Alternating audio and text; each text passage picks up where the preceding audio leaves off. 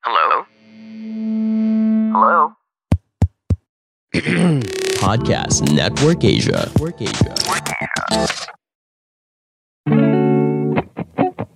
Oh my comedy gods.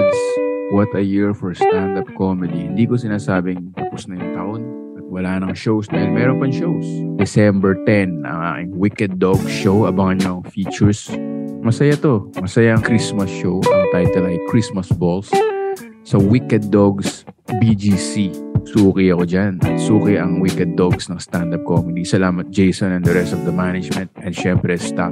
Wicked Dogs BGC. December 10. And of course, November 26, aba may pasabog si Red Oliero na show. So hindi pa tapos ang mga shows pero natapos na yung aking last one hour special leg.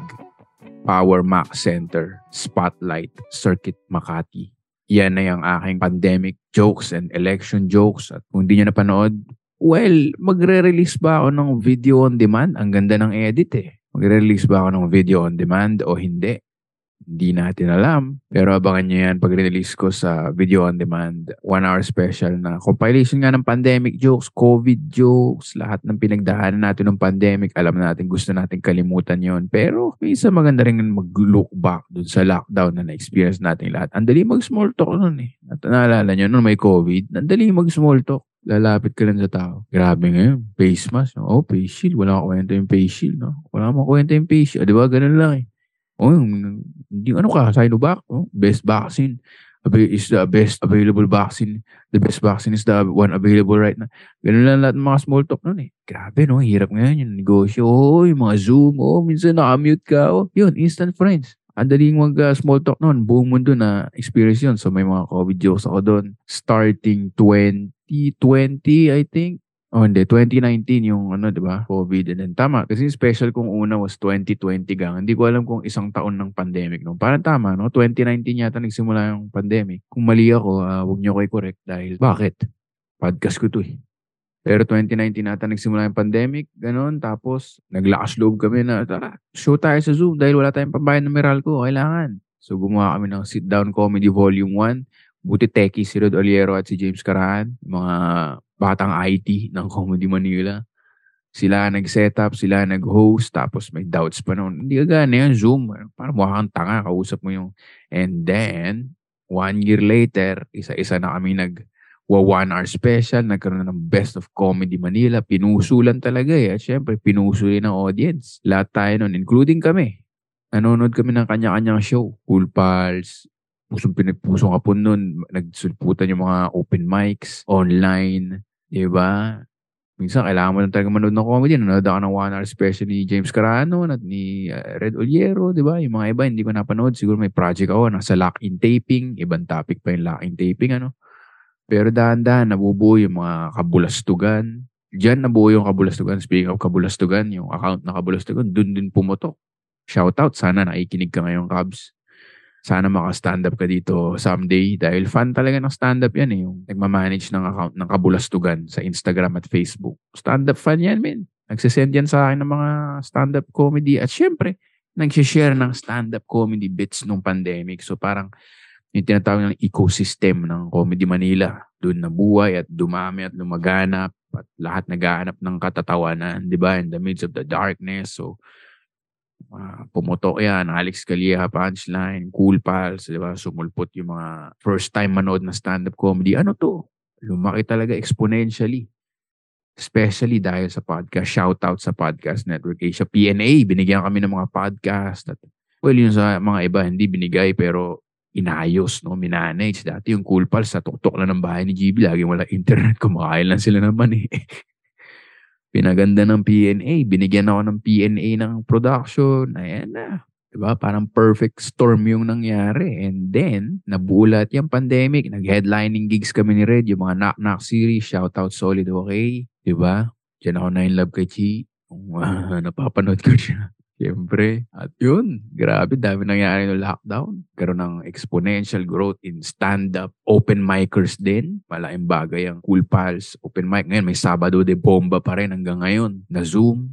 perfect storm sa paparating na end of the pandemic. Well, hindi pa naman ended ang pandemic. Pero alam niyo, yung tail end na, yung pwede na yung mga live, talagang nagdagsaan lahat. And of course, ah, nagsimula dyan. Sino ba? Si Red yata yung pinakauna, finally. At dahil comedy husbands kami, ginaya ko lang. Ako naman, at last, sabi ni Andren Bernardo, akala ko nagbibiro ka lang. Pero ginaya mo talaga yung finally. Ginawa mo lang at last. Black and white din yung picture. Si Red lang kulay red. Ako kulay blue live at last Teatrino. Grabe. Actually, hindi ko na sold out yun eh. Alam niyo ba, fun fact. Siguro may mga 20 to 30 tickets left na meron pa. Pero sa sikip ba naman ng Teatrino, pack talaga yun eh. 294 ang capacity. Pero pag 294 yun, talagang ano na yun, solid na yun. As in, hindi ka na pwede magpapasok, tatayo na. Pero ito siguro mga 20 to 30. So parang halos sold out. Grabe, kinilabutan ako talaga noon. Ang taas ng energy ng crowd. Yun ang first time kong mag-live paid stand-up comedy show. Kasi nag-open mic na ako sa Mandos eh. Mandos Wing Shack. Basta ano lang siya. Katabi siya ng mga exhaust. So mainit siya.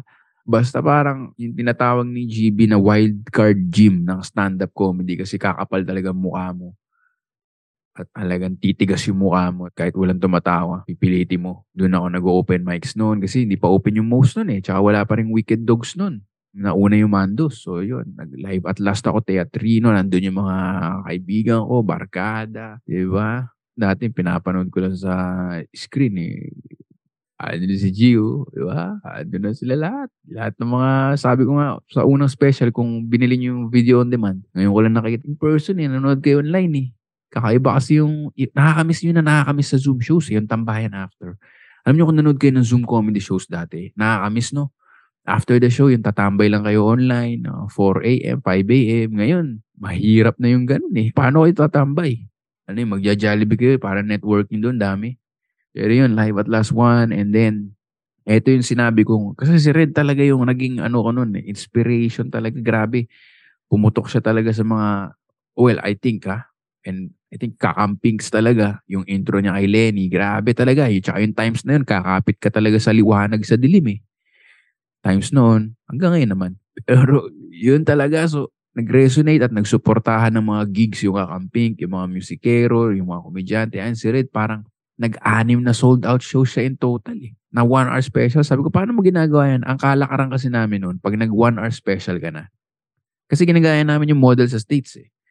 Pag nag one hour special ka na for the year, okay ka na. Ah, wala. Actually, sa States, tinuturo nila. Mali pala ako. Pero dati, one hour special. Okay, next year ulit, bar gigs. Ang ginawa ni Red, para revolutionary talaga. Part 1, part 2, part 3. Almost same set. One, talagang tinur niya, yung special niya. At hindi lang tinur. Same venue, sino-sold out niya dahil marami na iinggit. Eh, yung akin, hindi naman ako pumutok nung pandemic. Walang sense yung live at last 2 kasi hindi naman na-sold out yung 1 eh. So, sino bibenta mo ng 2 eh? Wala namang excess demand. Pero, alam mo sa Comedy Manila, friendly competition, parang sinisira mo yung barriers sa utak mo eh. Yan ang maganda sa kapatiran ng Comedy Manila na parang, oh, putya, ginawa ni Red to. Ginawa to ni na James. Ginawa, gagawin ko rin yan. Kaya yan. Kaya ko ba to? Paano nyo ginawa to? Ganto yan, ganto yung ganyan. Si Red ang nag-produce ng Live at Last ko. Di ba? Siya ang producer noon. Wala akong ginawa, hindi nag-perform. So, ginawa ko Live at Last 2. Eh yung live at last one, pina-video ko dahil nga hindi ko alam kung bebenta mo ba sa Netflix o bebenta mo sa ano pa ba yung mga Amazon Prime or Disney or ano pa ba yung mga streaming ngayon. Wow, wow. Di ba? Hindi mo alam eh. Pero pina-video ko yun, tapos syempre may editor, may lights, may stage. Doon nabuo yung VA sign. Doon ko binuo yung Wickhead sa tulong yan ni ano eh. Kasi parang sabi ko kay Chi, parang nagsusulo-sulo na ngayon. Hindi naman ganang kalakas yung following ko. Pero syempre, being supportive. Sabi niya, kaya mo yan. Ganyan, gumawa ka ng ano. Inisip kong gumawa ng community. Ayan na, nagkaroon na ng Telegram, Vic Heads. Nasa link in description kung sumali doon. No? Ayan na, live at last two. Ito na yung babawiin ko na. Kasi sabi ng mga kaibigan ko, live at last, well, lakas ng kita mo dito. Ha? Pero yung renta, yung openers, yung lights, lugi, abunado pa eh. So, doon yung show business, ano na talaga, na parang ito ay show, pero syempre may business side to. Susugalan mo yung sarili mo, nag-abono si Red noon, nag-abono ako sa sarili naming show. Negosyo talaga na ito yung invest mo and then hopefully yung mga audience ay bumalik uli and maging word of mouth marketing and true enough, na sold out yung live at last two. Galing eh, no? Hindi na sold out yung one, na sold out yung two, yung sequel. I guess maraming nainggit or marami akong diniem sa Instagram Salamat din sa Instagram, di na ako binablock. No exaggeration, siguro mga isan libo yung dinidm ko pag-show eh. Direct marketing eh, o shopping. So, na-sold out yung two at wala akong crew nun. Nagulat si Chisha, sumupol. Wala kang lights, wala, wala, walang tao. Napa-assist siya ng pagsabit ng logo eh. Ako, nag-download ako ng entrance music. Ang nasasalamatan ko naman nun, Cesar and the rest of the Teatrino peeps. Talagang kabisado na nila halos ang stand-up comedy. Sobrang supportive din yan. Sina Miss Malu sa Music Museum, Teatrino. Yung crew dyan, alam na nila yan. Nagpa-Funny Fridays kami dyan eh. Intro song, outro song, alam na nila, lights, yun ang laking pasalamat ko kasi unang produce na show ko yun na hindi ko alam kung paano mag-produce theater show. Sobrang aligaga lang ako na nagulat nga yung girlfriend ko kung anong ginawa ko, bakit wala man lang ako hinire kahit isa. Openers lang, walang stage, wala sound. Pero sold out yun. At uh, ginabar ako doon, nag-flop sweat ako doon kung nandun kayo dahil nakasuit ako at nagbuhat ako ng malayo eh. So parang jabar na ako to begin with and then pero na napuso natin, napuso natin na parang okay sa gitna medyo and then nabawi nung dulo dahil sabi ko kay Andren, ba bakit ganun sabi niya? Ganun naman talaga kahit mga pros. So sabi ko okay kasi yung stamina mo babalik mo eh. Pag nasa stage ka, yung two years ka nag-online, yung stamina mo mawawala yan sa stage eh. Kaya ang goal ko talaga noon was more than one hour. Yun ang gusto ko i-hit na parang eto kaya kong mag one hour na memorized ko. Siyempre may codings. Again, yung shota ko niyan, sobrang tinulungan ako dahil nagwo-walking kami sa subdivision. Rinaran ko sa kanya yung mga jokes ko kasi kay Red 8 bullet points lang ang one hour special niya. Ganun siya mag ano, chunks. Ang tawag dun sa stand-up comedy, chunks na material or bits.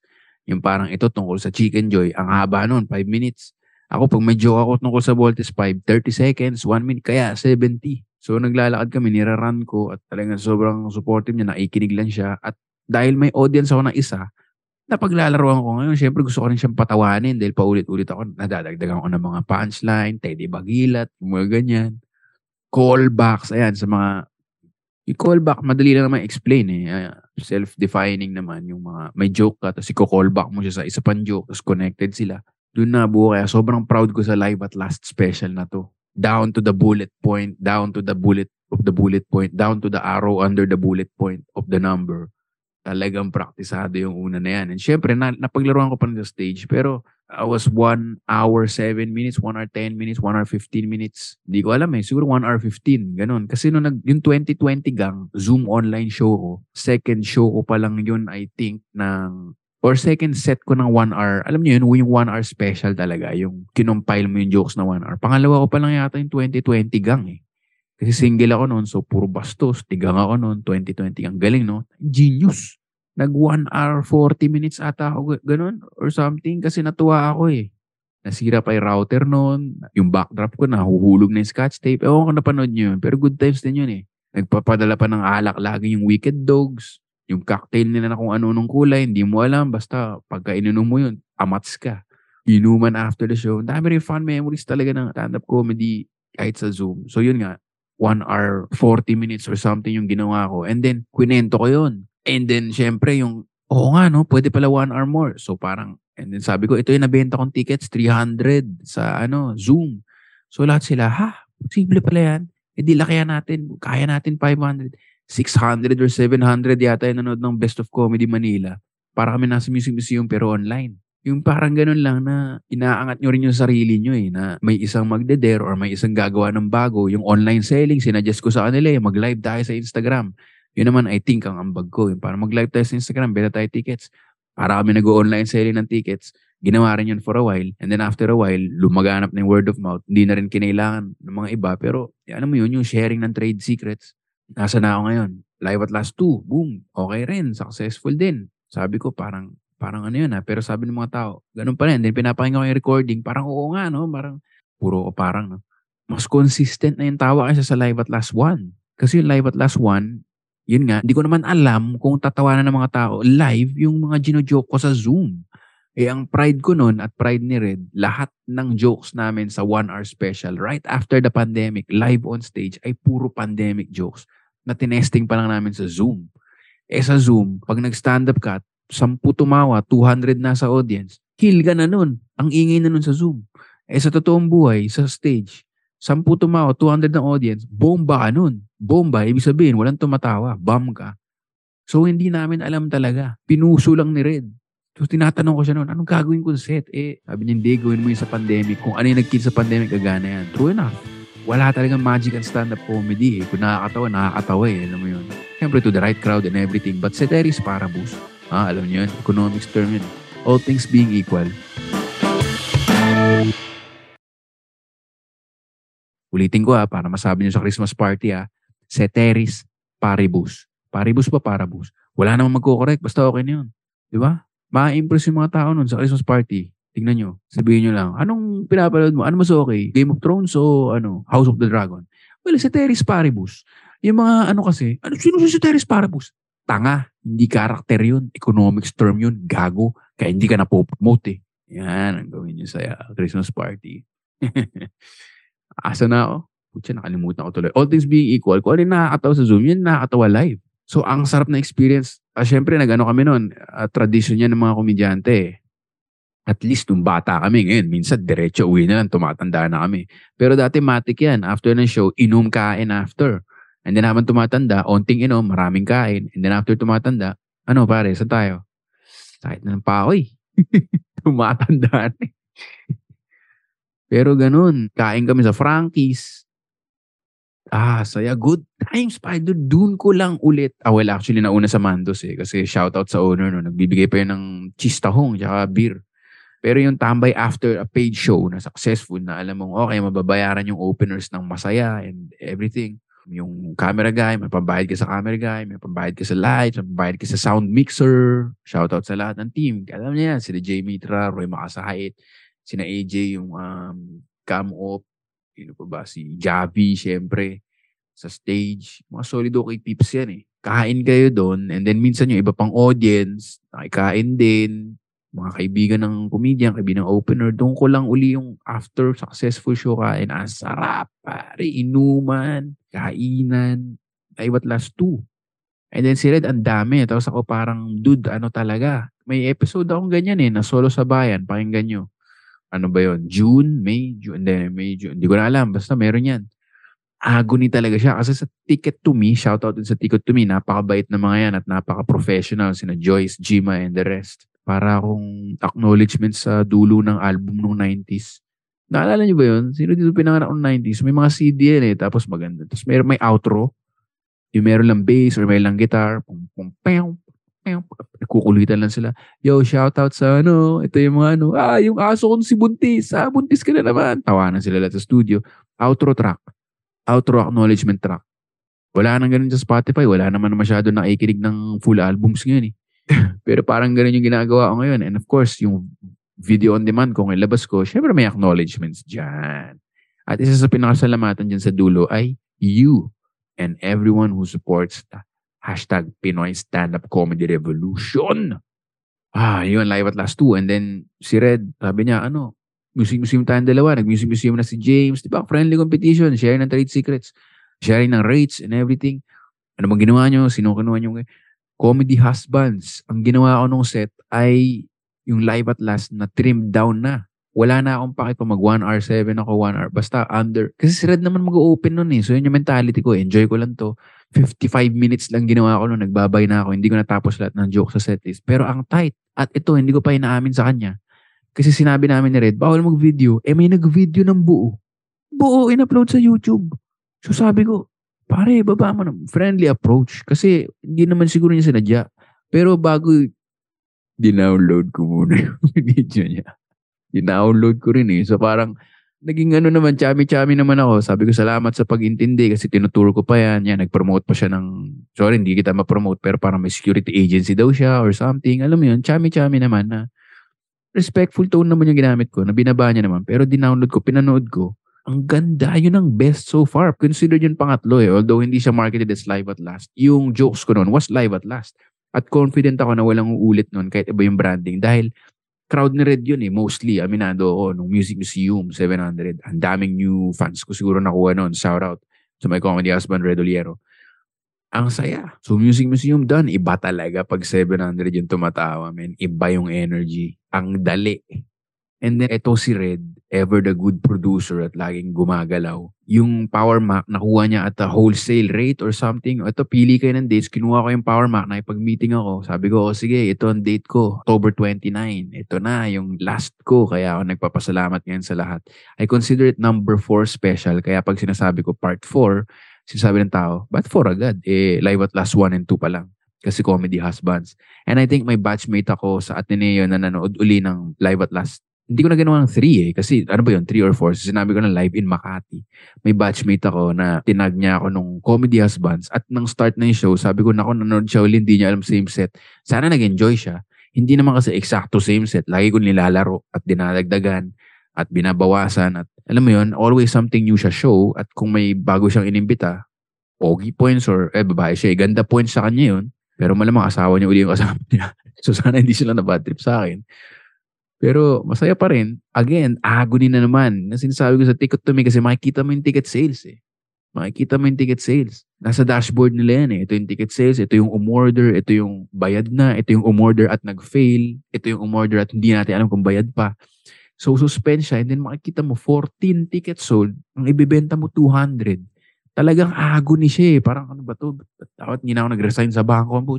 14 tickets. So, ini-imagine mo hindi lang yung pera eh. Siyempre, importante yung pera kasi yun nga, show business, di ba? And kailangan tratuhin mo na rin yung sarili mo as negosyo and your, yung brand and everything. Kaya sobrang natuwa ako sa logo ko. Yung shota ko rin, of course, shout out. Yung pumili ng logo, di ba? Ang dami kong study ng logo. Ano ba yung maganda? Sabi niya, oh, this reminds me of you. Bam! Yun. So, live at last three. Tinatry ko i-benta yun. Tapos, agony na naman kasi parang marami na ba yung shows ko masyado? Hindi naman ako pumutok sa TikTok or anything or hindi naman ako top podcast, yung self-doubt na parang, okay, fuck, mukhang 60 lang manonood out of 200. Isa-set up ko ba yung chairs na 100 lang para hindi halata? Ano mo yun? Pero nag-DM muli ako ng 1,000 and of course, may mga bumili in bulk. Maraming salamat, di ba? May mga bumili direct, di ba? Yung nanay ni Jota ko, bumili rin na marami alam mo yun, lumabas yung suporta, mga kaibigan. Nakakatakot kasi magbigay ng pangalan kasi baka biglang may magtampo eh. Alam mo yun, bakit ni mo mention doon? Basta alam niyo na kung sino kayo. Mga barkada ko, college friends, di ba? Kung mga san-san lang nakapapanood, Instagram. Shoutout din kay uh, Chingay, yung editor. At uh, nakuha ko na yung draft. At yun ang ginamit ko pang promote din, yung clips ng uh, Live at Last One. Shoutout Dream Studio Rata or something. Shoutout sa inyo sa pag-edit it takes a village to raise a mic. Bakit, no? Pero parang, siyempre mag-isa ka sa stage, pero ang unang pinasalamatan ko ng live at last three, yung crew sa Power Max Center Spotlight. Bakit? Pare, dilubyo nun eh. Doon yung bumagyo ng signal number 3 sa Metro Manila eh. So imagine mo, 14 tickets sold, makikita mo, 54 tickets sold, ang bebenta mo, 200. Bumagyo pa. So parang napakamalas naman ang show na to. Tapos, syempre, tinatanong ng Power Max Center, parang, ano ba, tutuloy mo ba? May bagyo po kasi. Hindi siya signal number one. Signal number three sa Metro Manila. Ang Makati nasa Metro Manila. And again, yung girlfriend ko sabi, hindi ko alam kung training ka lang to sa dance. Dance kasi siya sa UP noon eh. Pero umulan, bumagyo, tuloy ang rehearsal, tuloy ang show. Sabi ko, oo nga no, nagkaroon na kami ng mga show no, na tuloy nga. So parang, okay, tuloy. Pinost ko agad sa Instagram, tuloy. Nag-email na ako ng reminders na tuloy mamaya, ito ang call time. And then may mga nag-message sa Instagram na kung gusto niya ba refund. So, tinanong ng tikot to me, sabi ko, oh, sige, bumabagyo naman. Sorry lang kasi may mga nakita akong email weeks after kasi email naman yun. Hindi man ako nag-check na email. Yung email ko, ano eh, same na mga email ng lahat eh. Parang 545 messages unread. So, pasensya na, naabutan na kayo ng quota kasi 4pm lang yung quota noon. Sabi, sige, papayagan mo ba yung refunds, Victor? Sabi ko, sige, wala man tayong magawa. Kasi tutuloy yung show, so technically, bakit ko i-refund? Eh, natuloy tayong lahat. Pare-pareho naman tayo nag-drive. Pare-pareho naman tayo nabaha. Bakit i-refund? Eh, hindi ko na makasalanan yung bagyo. At yun nga, tuloy yung show. Pero parang naisip ko, eh, goodwill na lang din. Pero may mga nag-email nga na hindi ko na nabasa. Pasensya na lang. Pero ang patakaran talaga ng ticket to me, hindi talaga nagbibigay ng refund kung natuloy yung show. Ba? Pero ang patakaran nila, itatanong yung producer or organizer kasi matinunga sila na parang, ito patakaran namin pero papayagan nyo ba? So, pinayagan ko naman long story short, na-delay kami. Pina-delay ko na lang yung show. And the usual suspects yan, si Israel Buenoobra, Yuki Horikoshi. And of course, naging actively ang Sari and Chiso. Boom! Why not? Boom! What a show. Na-excite talaga ako. Masaya ang show to. Si Israel, pagaling ng pagaling yan eh. Mula live at last one, live at last two. Eh si Yuki, killer na yan. Zari and Chi. O napanood ko sila sa theater ni Red. Sobrang iba yung reception ng crowd. Masaya tong show na to. Kaya habang nagre-rehearse kami, ito behind the scenes na, secret na lang, pare nagpa-brown out. Nagpa-brown out. Sabi ko, may generator ba dito? Meron pero sa mall, patay. Ano mangyayari pag nag-brown out? Ito dapat hindi ko na yata kinukwento to no, as producer. Mali ko to eh. E di, maghihintay tayo sir, patay, patay si ang ilaw. So sinabi ko na lang kay na ano, Israel, Yuki, Sari Enchi. Pag nagpat makamamatay sila naman, parang go lang, laruin lang natin. Yan mga ano, sundalo talaga eh. Na parang go lang, eh, kung mapatay yung ilaw at maon, nandito na tayo. Mas basta may enjoy natin yung show. Lahat sila ganun yung attitude. So solid. And then nakikita ko may mga nagsisend sa akin ng picture sa Instagram. On my way, Vic, sa show. Putya parang baha, delubyo yung umuulan. Parang iniisip ko, liable ba akong mag-swerve to mga to, mahulugan ng puno? Parang minsan gusto mo sabihin, pare next time na lang. Pero wala, papunta na raw sila. Tapos mas marami talaga yung nagtanong na, tuloy naman mamaya, di ba, kahit may bagyo. So yun ang parang popular vote. So tinuloy ko. And 8.20 usually nagsa-start. Kasi punctual lang, salamat sa mga audience. Naging punctual talaga ng pandemic. At medyo dinaya ko na lang technically kasi 8.20 dapat ang announcement na mag-start na. Pero nakita ko may mga pumapasok pa. Eh ayoko naman na yung openers ay mag-perform sa empty or biglang may pumapasok. Napaka-distracting. So sabi ko, sige, 8.30 tayo mag quote-unquote start. Pero dun pa lang ako mag-a-announce. So 8.30 ako nag-announce. Pero nagpatawa na rin ako sa mic noon. So parang kumbaga sa batas, kung i-demanda ako sa West, may laban tayo. Comedy show po yan. Nag-start po silang tumawa 8.30. So, ganun na lang. And then, nagulat ako kasi pagsilip ko, parang, ah, okay, puto kalahati lang talaga. Pero nung pagkita ko, parang, hindi ako nagkakamali, three-fourths din yung pumunta eh. Hindi mo makakalata yung empty seats, eh. Nasa likod lang. So, parang 165 yung paying audience out of 200. Eh, given na may bagyo at given na third ko na to, sobrang thankful ko. Kaya thank you ako ng thank you sa show na yun sa audience. Kasi, agony talaga mag-promote ng show eh. Kasi dati talaga, sabit na ako sa headliners. Aminado naman ako. At kung may show kami, tatlo kami niyan. Redoliero, James Carahan, Victor Anastasio, The Young Guns of Comedy Manila dahil bata pa kami noon. Yung special ko, most, so parang 80, di ba? Ito, 200, 290, agony talaga eh. Tsaka yung presyo, syempre, pang theater na. Kasi yun nga, sabihin nyo, bakit mukhang pera na kayo? Men, renta lang ng theater. Ang laki. Tapos kung, ipapa-film mo pa yan, nako, may pagkain pa yung crew. Parang 4 to 5,000 agad yun. And then yung openers mo, ayaw mo naman baratin. So, ang sinasabi ko, sakto lang yung price na yun. Eh, may nanood na 160 plus at parang 3-4 full. Halos lahat pumunta eh. eh yung ticket to be person, si Ruby, shout out din, parang baha pa sa kanila. Sabi ko, ito sana naabutan ka ng two-piece chicken joy at peach mango pie. Maraming salamat sa'yo kasi sundalo rin. Parang may mga na-open na, hindi naman talaga sila totoong sundalo. Bakit ina-undermine nyo yung mga totoong sundalo? What I mean is, guess nyo naman, di ba, cowboy? Hindi naman sila totoong cowboy. I mean, Boy Scout. Hindi naman sila, guess nyo na. Guess nyo na. Tapos yung, ano nun, si Ernie, Ernie ba? Hermie? Hermie, parang ganun, yung head tech. Yun, parang, sabi ko, eh, eh, wala eh. Pinili ko to. Sabi ko, dilubyo eh. Sabi ko, hindi ko alam na may generator. Dapat sinabihan niyo ako. Siyempre may pitik moment din ako kasi nagpanik ako eh. Na parang tinawa, yung, bakit hindi niyo ako sinabihan? Tapos sila, eh, sa organizer po talaga yan na may generator. Kasi yun naman ang, eh ako naman, pangalawang production ko pa lang to eh. Kaya tinulungan na ako ni Chi agad sa music. Siya na yung, kasi naalala niya nila iba't last two na nag-download ako ng generic music ito, inaayos na yun yung ah, entrance music ng Israel, Yuki, Sciency, entrance music ko, outro music ko. Kung nanood kayo, alam nyo kung ano yun, wink-wink. Kung hindi, well, sorry na lang. Ayos na lahat yan. And then, si Javi uli para isabit yung sign. And of course, importante talaga sa stage yung lighting eh. Tsaka sabi ko, ayoko nang ibuhatin yung logo na yun at pawisan ulit at ilalahanin yun. And uh, tumulong dyan si Brian, what's up from the Vic Heads. Uh, sabi ko, meron ba tutulong dyan? Si Gab Gatipunan nag-volunteer. Sabi ko, game. Sabi niya. Tapos few months later, sabi niya, hindi pa pala pwede kasi ito yung COVID. Ta COVID. Ta COVID. So buti pwede si Brian at saka si Ray Mamuad. Kinuha ko na rin for runner. At sabi ko, ito lang yung trabaho mo. Kukunin mo lang sa Grab yung pagkain. Eh, sobrang nag-overtime siya. Kinuha niya yung pagkain. Siya ang nag-ayos ng pila dahil nabaha yung taga-ticket to me. Yung village nila or something nabaha. So siya ang kumausap sa mga tao sa labas. Again, sorry doon. Ha? Kasi dilubyo talaga eh. At second production ko pa lang to. So, pasensya na.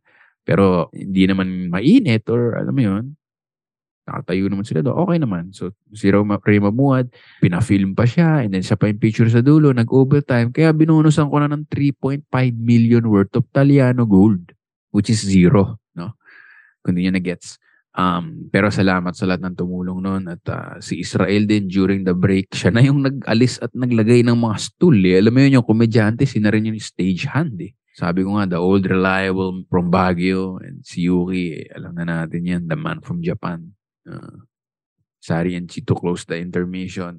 Sabi ko na, magiging masaya yung show eh. Kasi pag open pala ni Israel, warak na yung audience eh. Tenderized na eh. May excite ka na eh. Bam, bam, bam. Lahat na opening acts. Kaya yun yung unang joke ko eh. Sabi ko, alam nyo, palapakan natin yung first half. Natempt akong umuwi na lang kasi solve na yung show eh. Sulit na kayo eh. And then since tenderized na, ready nang tumawa yung mga audience, Well, to begin with, pag yun naman maganda, di ba? Kasi yun nga, you come to watch a comedy show, talaga ready ka tumawa. So, what's up? Salamat sa mga nanood. Ng Live 1, Comedy Husbands 2, pati yung mga packet shows, etc.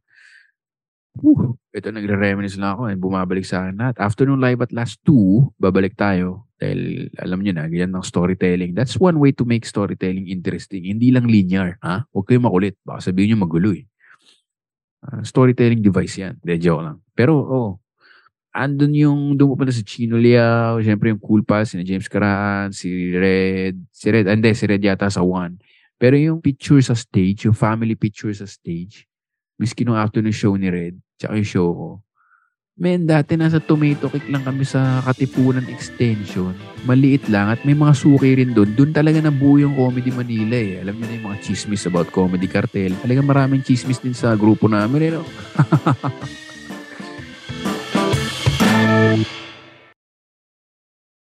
Pero doon nabuo yung Comedy Manila, yun yung mga nagtsatsaga na mag-open mic ng Wednesday na wala namang bayad at minsan lima lang yung tao. Sinasabihin ko yung isang komedyante noon, si Joyce Cesario. Shout out Joyce, sana bumalik ka na sa stand-up. Marami ng ano ngayon, may ladies night na rin sa stand-up comedy. Shout out. Bangan nyo yan yun. Kaya sinasabi ko may show ulit ang uh, ladies night at iba pang mga shows. Soon, magkakaroon na ng Comedy Manila website. Nandyan lahat ng shows. Care of the tech genius James Karaan. Dati nasa ano lang yun. So, nagpapatugtog ako the day after live at last two ng West Side. At umiiyak lang ako. At akala ng girlfriend ko yun, ang gagago ako hanggang sa nare-realize niya, ah, putya, sincere ka pala, no?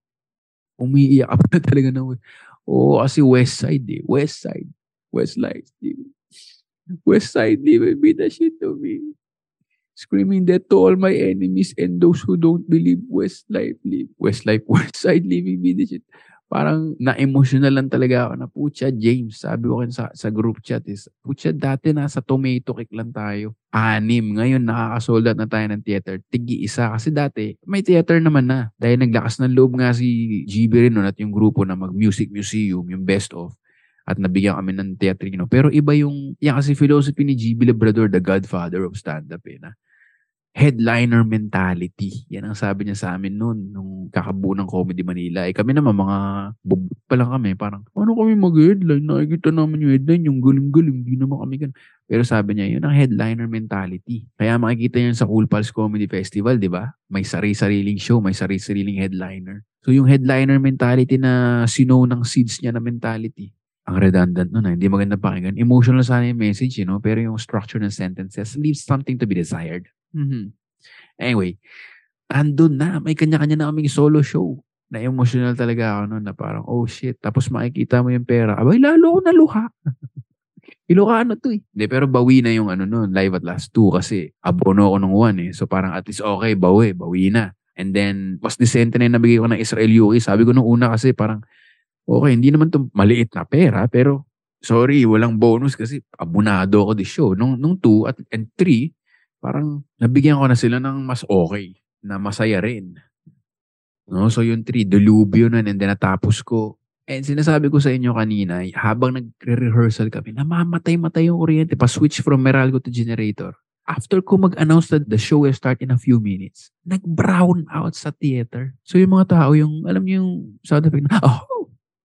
Ganun. Tapos, anong nangyayari? Parang lang natin. And then, nung nagkailaw na, hindi ko na kinol Sabi ko, shit, nakalimutan ko Israel, yung about the brownout problem. Sabi niya, akong bahala dyan, Victor. Akong bahala. Ako na magjo-joke niya, na-address ko na. Sabi ko, putya, salamat. Kasi kailangan i-address mo yun na parang kung nag-brownout, tuloy-tuloy. So parang ang joke niya yata was like, basta pag nag-brownout at nagka-ilaw uli, okay lang naman, mababawasan lang tayo ng isang audience member dahil sa mystery or something. And then, yung mga tao parang, okay, sige, sige. Na- naset na yung mood. Pero bago nun, nag-brown out. Tapos kinabahan talaga ako. And then nung inon na, hindi ko na kinuha. Tinawag ko na, are you ready? So parang alam mo yun, kunwari part ng production. Na parang, oh, silence muna. Tapos, bam, are you ready? Hindi ko alam kung gano'n inisip nila. Kung na bi- binay nila excuse ko. Pero ganun. Eh, then yun nga, since pang-apat ko na yun na performance, kinat down ko na, sinadya ko na talaga. Na ito na yung cut down. Ito na yung best joke. Ito na yung mga, hindi natutunan ko kay Red. Sabi niya, kasi tinatanong ko siya, if you remember the start of the podcast, tinatanong ko, ano ba yung gagawin ko jokes? Ano ba yung gagana? Sabi niya, ako nilista ko lang yung mga jokes na gusto kong gawin. Di ba ang ganda mentality yun? Parang, ito, dito ako natatawa eh. Parang sa episode ko with Mark Yamado, sa mga Vic Heads and kasabayan na talagang nakikinig per episode. Shout out to you. You're the best. What's up, fist bump. Yun talaga sa natatawa eh. At saka si Raymond Muad din, parang tinry niya mag-socio-political, di ba? So, tinry niya mag-socio-political sa isang episode. And sabi niya, hindi naman gumagana. So, tungkol sa fruit fly na lang, tungkol kay Koke the Alien. So, parang gano'n na mentality talaga. So, nilista ko doon sa live at last, and live in Makati, yung mga gusto kong jokes. And syempre, in addition to yung mga tags, para sa mga nakikinig, tags yung parang meron kang main joke and then may mga little jokes or following jokes or succeeding jokes with the same premise, with the same setup. May mga tag na ganun. So, na-enjoy ko talaga yun. Yung either sa Comedy Husbands or Live in Makati yung best ko kasi kabado ako sa Live in Makati kasi ako yung headline eh. Alam mo yun, ikaw magka-close ng show, kailangan maganda. Eh, nung Comedy Husbands, parang, eh, andyan naman si Red eh. So, nag-kill ako talaga. I mean, just speaking facts here, pare. Speaking facts. And nag-kill din ako ng Live in Makati. At yun yung gusto kong feedback galing kay Direct Joel Ferrer na nag-guest na rin dito sa Sabayan with Victor. At magkaka-movie kami yata uli. Holy fuck, sobrang excited ako. Sabi niya, hindi ko na malayan na one hour na pala ako tumatawa. Yun ang gusto kong mga compliment. Kasi ibig sabihin, time flies when you're killing, di ba? And then, may sayawan pa sa show, and then everything, and then picture, and then after, dito ako na ano, hindi ako nagpapaka-showbiz ah. Pero parang kaya pinasalamatan ko yung crew kasi ako, okay yung kinita ko kasi syempre ako yung nag-produce ng ticket sales. Pero sila, delubyo eh. Pinapasok ko sila ng delubyo. Alam mo yun, hindi ko alam kung nag-commute sila na mahirap or baka may Mercedes-Benz pala sila, hindi ko rin alam. Pero point being, parang sila yung mag-e-egress eh. Alam mo yun? So, sinadya ko talaga na parang, putya, bilan na natin sila ng peach mango pie. Hindi naman ganun kalaki yung budget ko at hindi naman ako sold out. Pero alam mo yun, two piece na lang at saka two peach mango. Para naman, alam mo yun, yung kain, mabusog man lang. Kasi pinapasok ko sila eh. Miski yung guard, binigyan ko ng two-piece chicken joy. Ayan na, ito na yung redemption arc ko. Kasi sa live at last series, live in Makati, puro ako pulubi, pulubi, sinisipa yung pulubi. Pero totoo na, meron akong survivor's guilt or guilt na atenista ako, pinanganak ako na yung parents ko ay mga prom D na nagsipag at naging doktor at napaaral ako sa Ateneo at nagpa five star hotel kami pag summer.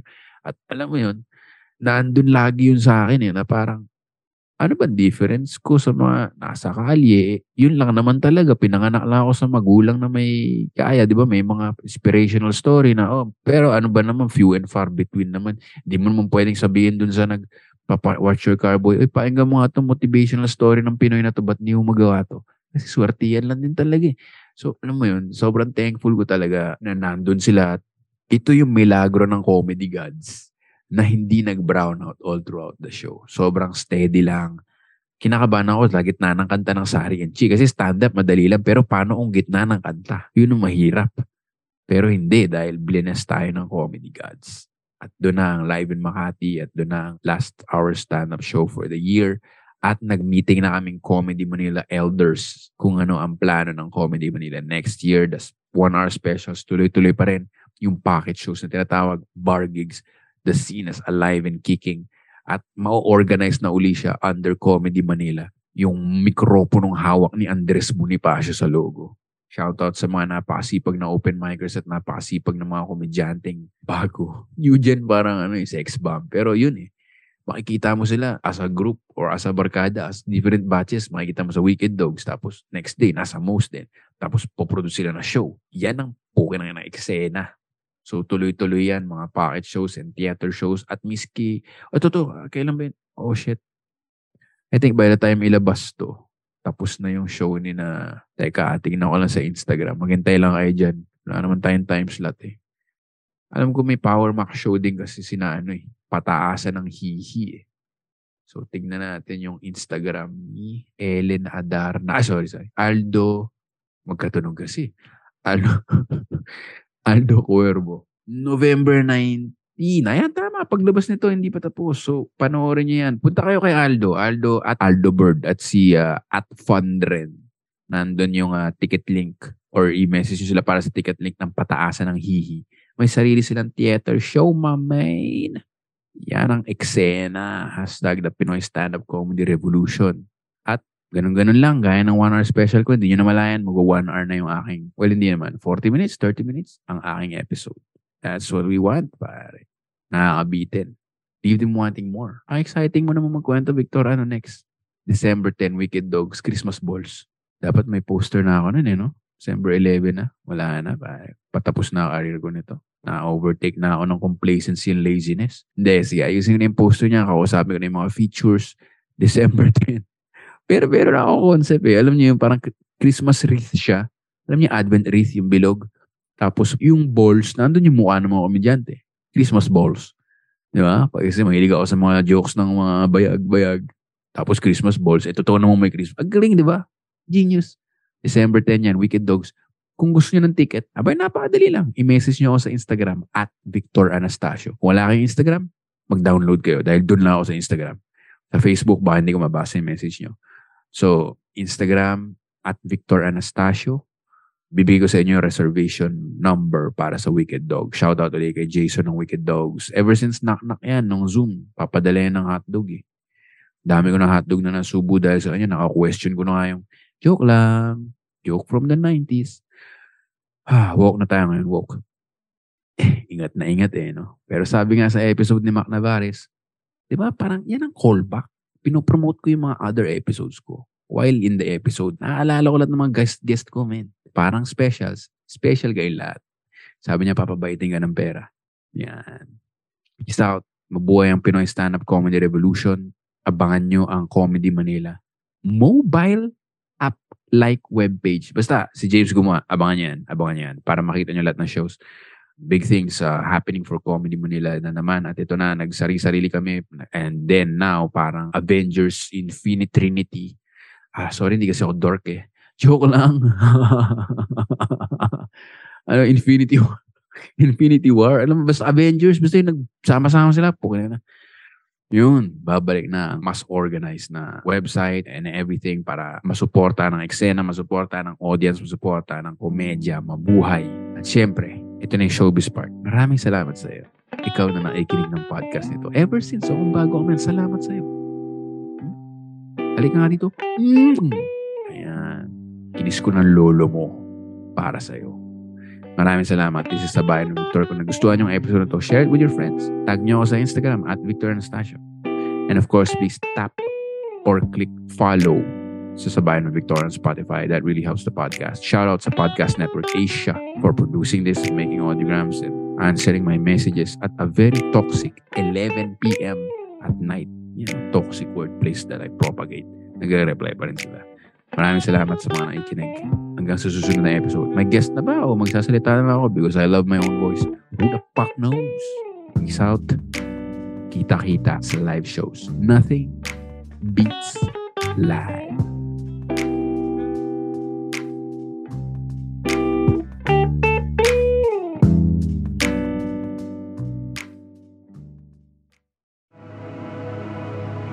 The views and opinions expressed by the podcast creators, hosts, and guests do not necessarily reflect the official policy and position of Podcast Network Asia, the hosts of the program, or other programs of the network. Any content provided by the people on the podcast are of their own opinion and are not intended to malign any religion, ethnic group, club, organization, company, individual, or anyone or anything.